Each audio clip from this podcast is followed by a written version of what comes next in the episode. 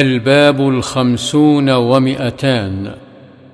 باب الأمر بالدعاء وفضله وبيان جمل من أدعيته صلى الله عليه وسلم.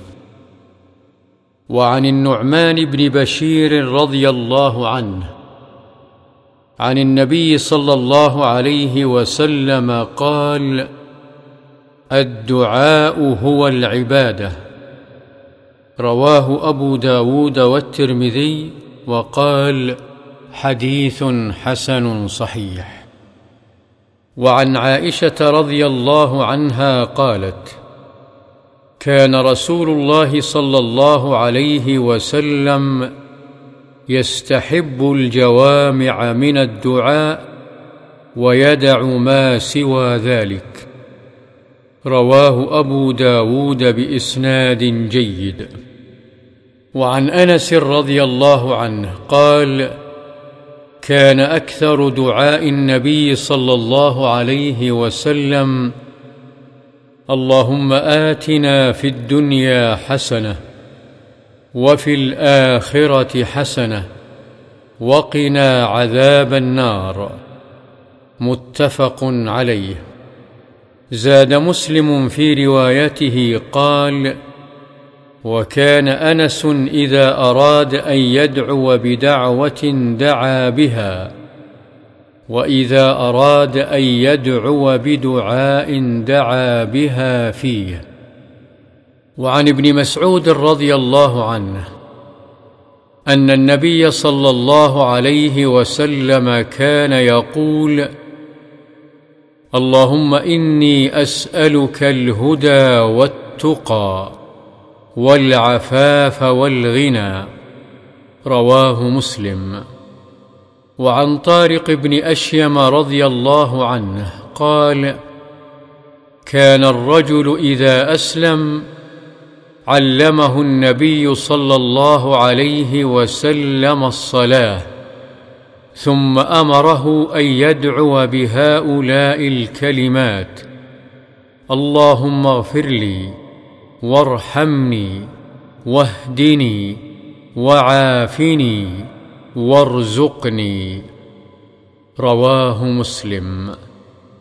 وفي رواية له عن طارق أنه سمع النبي صلى الله عليه وسلم وأتاه رجل فقال يا رسول الله كيف أقول حين أسأل ربي؟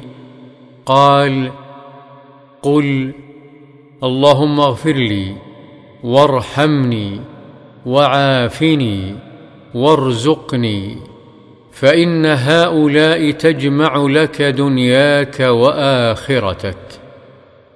وعن عبد الله بن عمرو بن العاص رضي الله عنهما قال قال رسول الله صلى الله عليه وسلم اللهم مصرف القلوب صرف قلوبنا على طاعتك. رواه مسلم. وعن أبي هريرة رضي الله عنه عن النبي صلى الله عليه وسلم قال تعوذوا بالله من جهد البلاء ودرك الشقاء وسوء القضاء وشماتة الأعداء. متفق عليه. وفي رواية قال سفيان أشك أني زدت واحدة منها. وعنه رضي الله عنه قال كان رسول الله صلى الله عليه وسلم يقول اللهم أصلح لي ديني الذي هو عصمة أمري. وأصلح لي دنياي التي فيها معاشي وأصلح لي آخرتي التي فيها معادي واجعل الحياة زيادة لي في كل خير واجعل الموت راحة لي من كل شر. رواه مسلم. وعن علي رضي الله عنه قال قال لي رسول الله صلى الله عليه وسلم قل اللهم اهدني وسددني. وفي رواية اللهم إني أسألك الهدى والسداد. رواه مسلم. وعن أنس رضي الله عنه قال كان رسول الله صلى الله عليه وسلم يقول اللهم إني أعوذ بك من العجز والكسل والجبن والهرم والبخل وأعوذ بك من عذاب القبر وأعوذ بك من فتنة المحيا والممات. وفي رواية وضلع الدين وغلبه الرجال. رواه مسلم. وعن أبي بكر الصديق رضي الله عنه أنه قال لرسول الله صلى الله عليه وسلم علمني دعاء أدعو به في صلاتي. قال قل اللهم إني ظلمت نفسي ظلما كثيرا ولا يغفر الذنوب إلا أنت فاغفر لي مغفرة من عندك وارحمني إنك أنت الغفور الرحيم متفق عليه وفي رواية وفي بيتي وروي ظلما كثيرا وروي كبيرا بالثاء المثلثة وبالباء الموحدة فينبغي أن يجمع بينهما فيقال كثيرا كبيرا. وعن أبي موسى رضي الله عنه عن النبي صلى الله عليه وسلم أنه كان يدعو بهذا الدعاء اللهم اغفر لي خطيئتي وجهلي. وإسرافي في أمري وما أنت أعلم به مني.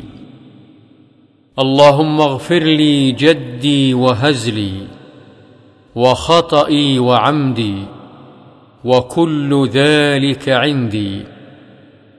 اللهم اغفر لي ما قدمت وما أخرت وما أسررت وما أعلنت وما أنت أعلم به مني.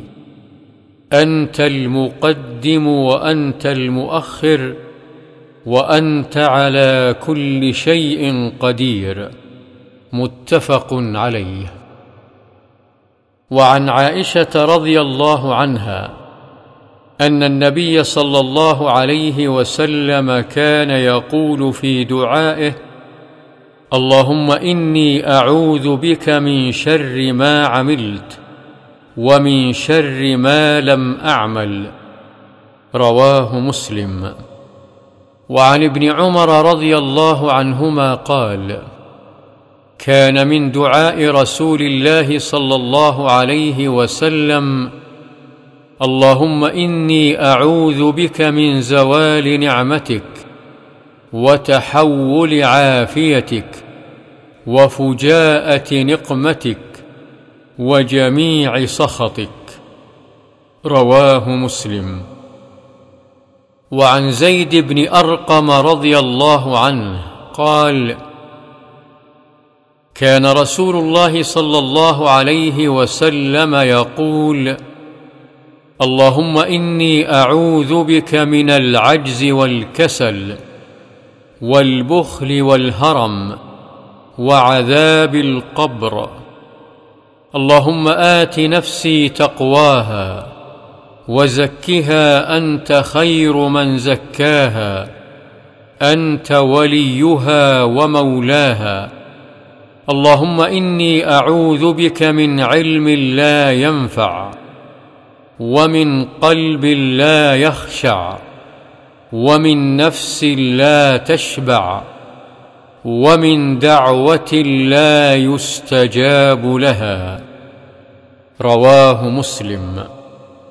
وعن ابن عباس رضي الله عنهما أن رسول الله صلى الله عليه وسلم كان يقول اللهم لك أسلمت وبك آمنت وعليك توكلت وإليك أنبت وبك خاصمت وإليك حاكمت فاغفر لي ما قدمت وما أخرت وما أسررت وما أعلنت أنت المقدم وأنت المؤخر لا إله إلا أنت زاد بعض الرواة ولا حول ولا قوة إلا بالله. متفق عليه. وعن عائشة رضي الله عنها أن النبي صلى الله عليه وسلم كان يدعو بهؤلاء الكلمات. اللهم إني أعوذ بك من فتنة النار وعذاب النار. ومن شر الغنى والفقر. رواه أبو داود والترمذي وقال حديث حسن صحيح وهذا لفظ أبي داود. وعن زياد بن علاقة عن عمه وهو قطبة بن مالك رضي الله عنه قال كان النبي صلى الله عليه وسلم يقول اللهم إني أعوذ بك من منكرات الأخلاق والأعمال والأهواء. رواه الترمذي وقال حديث حسن. وعن شكل بن حميد رضي الله عنه قال قلت يا رسول الله علمني دعاء. قال قل اللهم إني أعوذ بك من شر سمعي ومن شر بصري ومن شر لساني ومن شر قلبي ومن شر منيي. رواه أبو داود والترمذي وقال حديث حسن. وعن أنس رضي الله عنه أن النبي صلى الله عليه وسلم كان يقول اللهم إني أعوذ بك من البرص والجنون والجذام وسيء الأسقام. رواه أبو داود بإسناد صحيح. وعن أبي هريرة رضي الله عنه قال كان رسول الله صلى الله عليه وسلم يقول اللهم إني أعوذ بك من الجوع فإنه بئس الضجيع وأعوذ بك من الخيانة فإنها بئست البطانة. رواه أبو داود بإسناد صحيح. وعن علي رضي الله عنه أن مكاتبا جاءه فقال إني عجزت عن كتابتي فأعني. قال ألا أعلمك كلمات علمنيهن رسول الله صلى الله عليه وسلم. لو كان عليك مثل جبل دينا أداه الله عنك. قل اللهم اكفني بحلالك عن حرامك وأغنني بفضلك عمن سواك. رواه الترمذي وقال حديث حسن. وعن عمران بن الحصين رضي الله عنهما أن النبي صلى الله عليه وسلم علم أباه حصينا كلمتين يدعو بهما. اللهم ألهمني رشدي وأعذني من شر نفسي. رواه الترمذي وقال حديث حسن قال الشيخ الألباني رحمه الله إن فيه انقطاعا وضعفا وعن أبي الفضل العباس بن عبد المطلب رضي الله عنه قال قلت يا رسول الله علمني شيئا أسأله الله تعالى. قال سلوا الله العافية. فمكث اياما ثم جئت فقلت يا رسول الله علمني شيئا أسأله الله تعالى. قال لي يا عباس يا عم رسول الله. سلوا الله العافيه في الدنيا والاخره. رواه الترمذي وقال حديث حسن صحيح. وعن شهر بن حوشب قال قلت لأم سلمة رضي الله عنها يا أم المؤمنين ما كان أكثر دعاء رسول الله صلى الله عليه وسلم إذا كان عندك.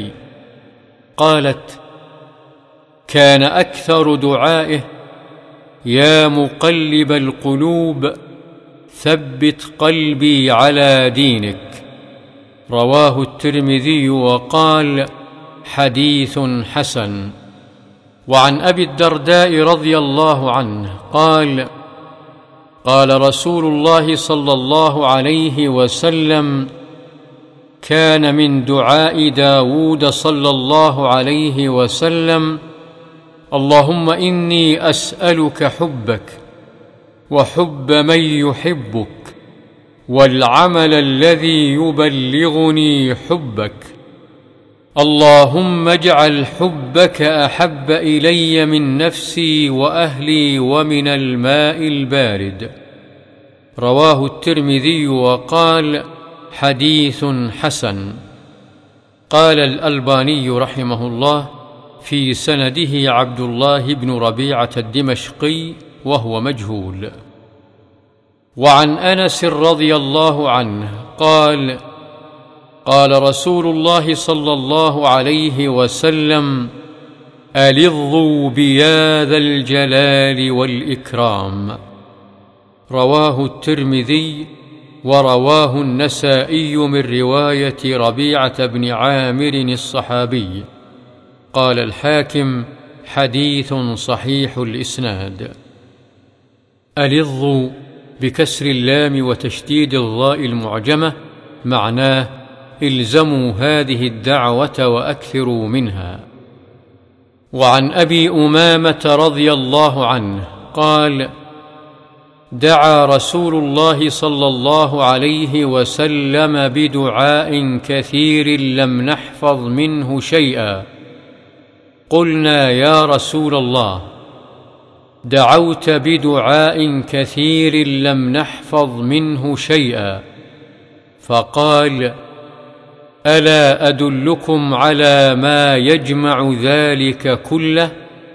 تقول اللهم إني أسألك من خير ما سألك منه نبيك محمد صلى الله عليه وسلم وأعوذ بك من شر ما استعاذ منه نبيك محمد صلى الله عليه وسلم. وأنت المستعان وعليك البلاغ ولا حول ولا قوة إلا بالله. رواه الترمذي وقال حديث حسن.